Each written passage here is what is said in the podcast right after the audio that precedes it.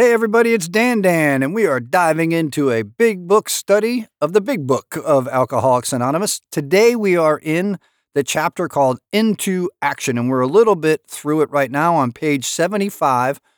We're going to pick this up at the end of the fifth step in a transitional paragraph. Now, in the fifth step, what we've done is admitted to God, to ourselves, and to another human being the exact nature of our wrongs. And in that discussion, we found out that to not do this completely is potentially fatal. And Bill keeps that through and through and through this book that what we're embarked on is a life and death matter. Not just in a physical sense, some of you might be young and not suffered any of the physical consequences. In a relational sense, that we're going to kill the relationships with the people that we love, that we want to trust us, that we have a innate need to love us back. And we're going to kill our spiritual lives, that sense of purpose, significance, security, and satisfaction, if we do not do these things to the best of our ability and learn these steps as tools that we practice or build in skill and knowledge in all our affairs. So, something that we're also working towards here is the ability to keep the commitments we make to ourselves. And at some point, at some point, we said, I'll do anything. Uh, I'll do anything, right? I'll do anything to get sober. I don't want to get arrested again. I don't want my wife to leave me. I don't want my kids to not talk to me. I don't want it to cost all this money. Blah, blah, blah, blah, blah, wham, wham, wham, right? Well, here's your chance. Steps five, six, seven, eight, nine, 10, and 11 give you that very chance. Here is the anything that you're going to do. And hopefully, in step five, you took that seriously. And moving from step five, we're going to hear this phrase a lot any lengths to get it, that we said we'd do it. So, those commitments that we don't keep to ourselves, here is a chance to do that. And by keeping those commitments, we're going to realize some really awesome spiritual growth. We don't have to think about spiritual growth. We don't have to make us make ourselves make ourselves grow spiritually. We just focus in on the steps and do what they say according to the big book and according to the 12 and 12. So in step six, we start in this paragraph. It says, returning home. And we've gone through step five, and this paragraph is sort of in between step five and step six. The reason why I say that it's in between, even though this is step six, is it seems like there's nothing to it. But we're going to come back across a particular spiritual principle that is vital to the entire success of your recovery, and that is willingness. Willingness. Willingness is the essence of step six. So, as we get into it in step six, what we're going to discover is that there's something about me that really loves my character defects.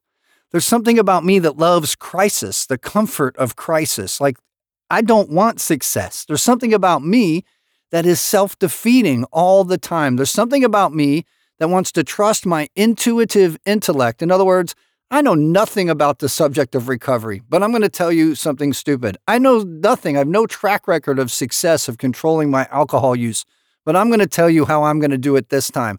I have made commitments and failed them. I have made promises and not kept them. But this time I'm serious and I'm recommitting. We heard that in Bill's story. We heard that in the doctor's opinion that so many people do it that way. We've discovered this over and over. We saw in our fourth step that we are self righteous, full of self pity, and self centered in all the things that we do. So we don't want to rely on ourselves. And step six is saying, we're going to take these things we discovered in our inventory, and then we narrowed it down to something called the exact nature of our wrongs. And we discussed it as it's no longer I'm just an alcoholic, uh, but there's these character traits of alcoholic that I also am. Like I'm dishonest and I am selfish and I am a dominator and I neglect things and all these different things. And I don't know how yours turned out. You got a little glimpse on how my turn, mine turned out. And we're going to ask God to remove these defects of character. This is one of the steps where willingness or complete willingness or something along the lines of perfection are mentioned as we study this, and especially in the 12 steps and 12 traditions. You'll see that word kind of outlined in there, and it gives us an idea on how to deal with it. And what we're talking about here with perfect means complete and mature, complete and mature. Not that a flawless effort's going to happen, but that it be complete and mature. And something else you're going to see in there is that we do this repeatedly. So this isn't a one time thing with a magical, mystical end to it where, oh, wow, I'm no longer selfish, you know, because I said the magic prayer and I did the magic thing. No, this isn't that at all. This is walking yourself into awareness that there's something greater than you in this world that we're calling God, and that there's some purpose greater than your thoughts going on in this world called sobriety. And in doing that, we're going to become in service to God. Remember that our purpose is to be of maximum usefulness to God and our fellow man, and that is going to come up here. So, step six, page 75. Returning home, we find a place where we can be quiet for an hour. It may be longer than an hour. I don't know why I put in an hour, but an hour, I guess, is like the minimum, right? We find a place where we can be quiet for an hour, carefully reviewing what we have done, meaning step one, step two, step three, step four, step five, right? We thank God from the bottom of our heart that we know Him better. Taking this book down from the shelf, blowing that dust off it for some of us, right? We turn to the page which contains the 12 steps. Carefully reading the first five proposals, we ask if we have omitted anything.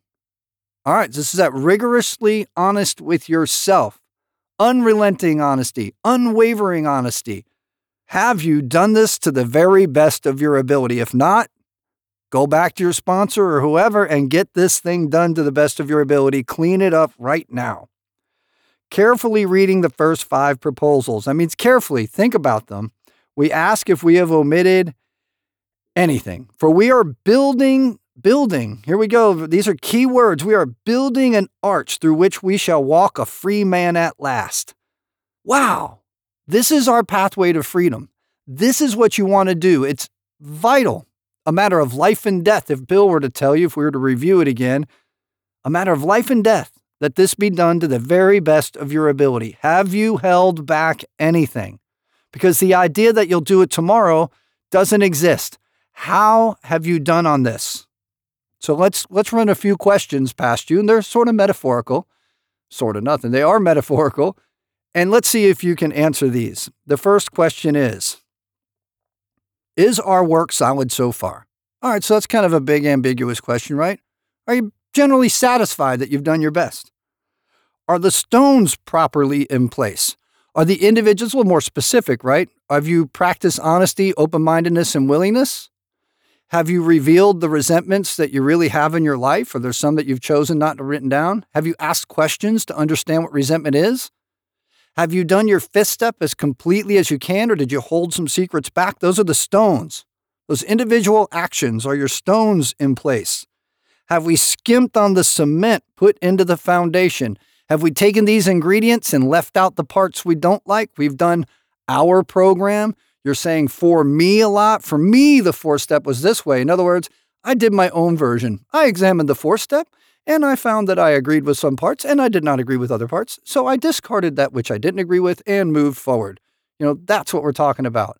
Did you leave the ingredients out of the cement that other people in AA that have been sober and have happy lives that have proven the success of the program tell you to do? Are you doing it just like they tell you to do it? Have we tried to make mortar without sand? Have we left one of the key ingredients, honesty, open mindedness, or willingness, out of our work? So, once we're done examining those questions, this is by yourself at home for an hour, evidently. And just set your timer to it or something, right?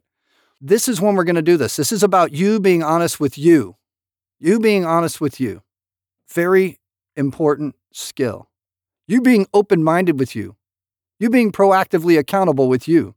Have you done your best? Are you keeping your commitments to stay sober? Are you doing the things that are going to lead you to the life that the people that love you would love to see from you?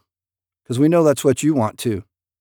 So it goes on if we can answer to our satisfaction, we then, if, if, if we can answer to whose satisfaction? Our satisfaction. We then, after that, once we're satisfied, we then look at step six. So that's why it's a transition. We've contemplated these things, walked away from our conversation in step five, taken a minute to meditate on these ideas, or a minute, 60 of them, an hour, And then we're going into step six. We emphasized willingness, that's the spiritual principle, as being what? Indispensable. You simply cannot move forward without willingness. Willingness, it tells us in step three, is the door to success. Willingness. Hmm. Indispensable. Let that sink in. You cannot do this without willingness. So the question comes up Is step six really a focus on my character defects? Or is it a focus on replacing my character defects with skills of love? Is that what I'm trying to do? Am I willing to change how I approach the world? Am I willing to change how I deal with other people from how I get things at their expense to benefit me to how I can deliver things at my expense to benefit them? Think about that. Are we now ready to let God remove from us all the things which we have admitted are objectionable?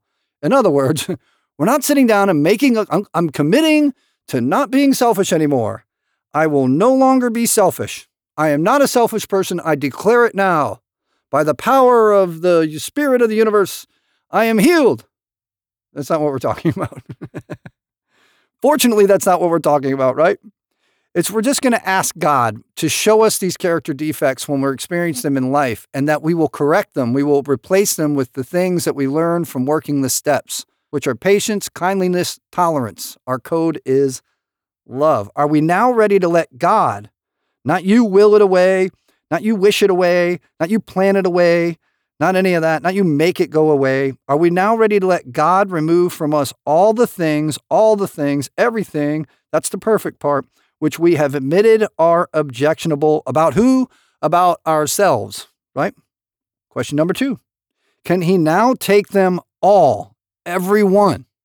Like you're willing to live without them right now. You're w- willing to live without lying. You're willing to live without being deceitful in other ways, without manipulating, without using self pity and acting like a victim that something horrible happened in your life. You're going to leverage that to get what you want. Hmm. If we still cling to something we will not let go.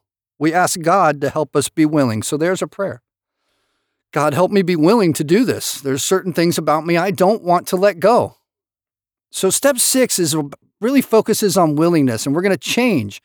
I'm going to move out of this self protective crisis mode that I love to live in and live in all the time, all the selfishness and my use of anger as a weapon, and my use of anger to manipulate, my use of anger to get my way, to isolate, my use of anger to keep all my money, you know, I'm mad at him, I ain't paying him, you know, that kind of stuff. I'm going to take all that and I'm going to hand it over to God, that I'm willing to give it all to Him, all of it.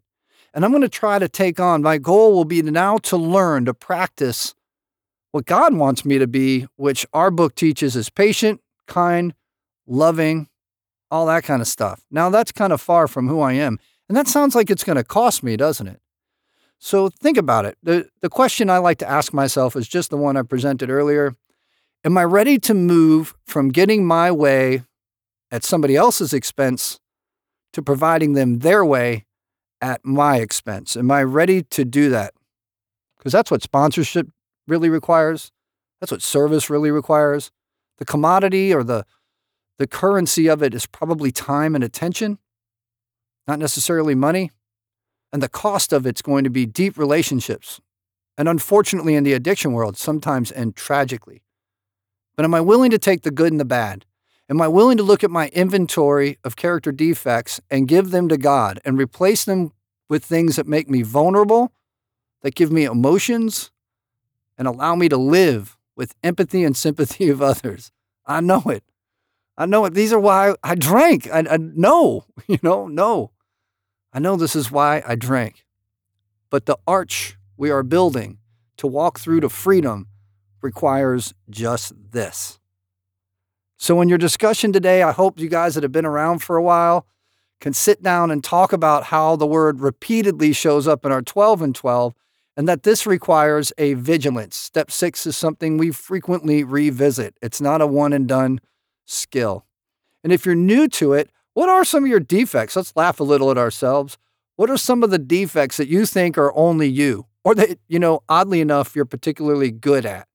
I used to know somebody um, when I was in prison, I was in a program, And one of the people said this, and it's probably common in treatment uh, the names change, the faces change, the behavior never changes. And our sense of uniqueness, of course, isn't unique at all. We think we're clever, but odds are pretty darn good. It's all been thought of and done before us.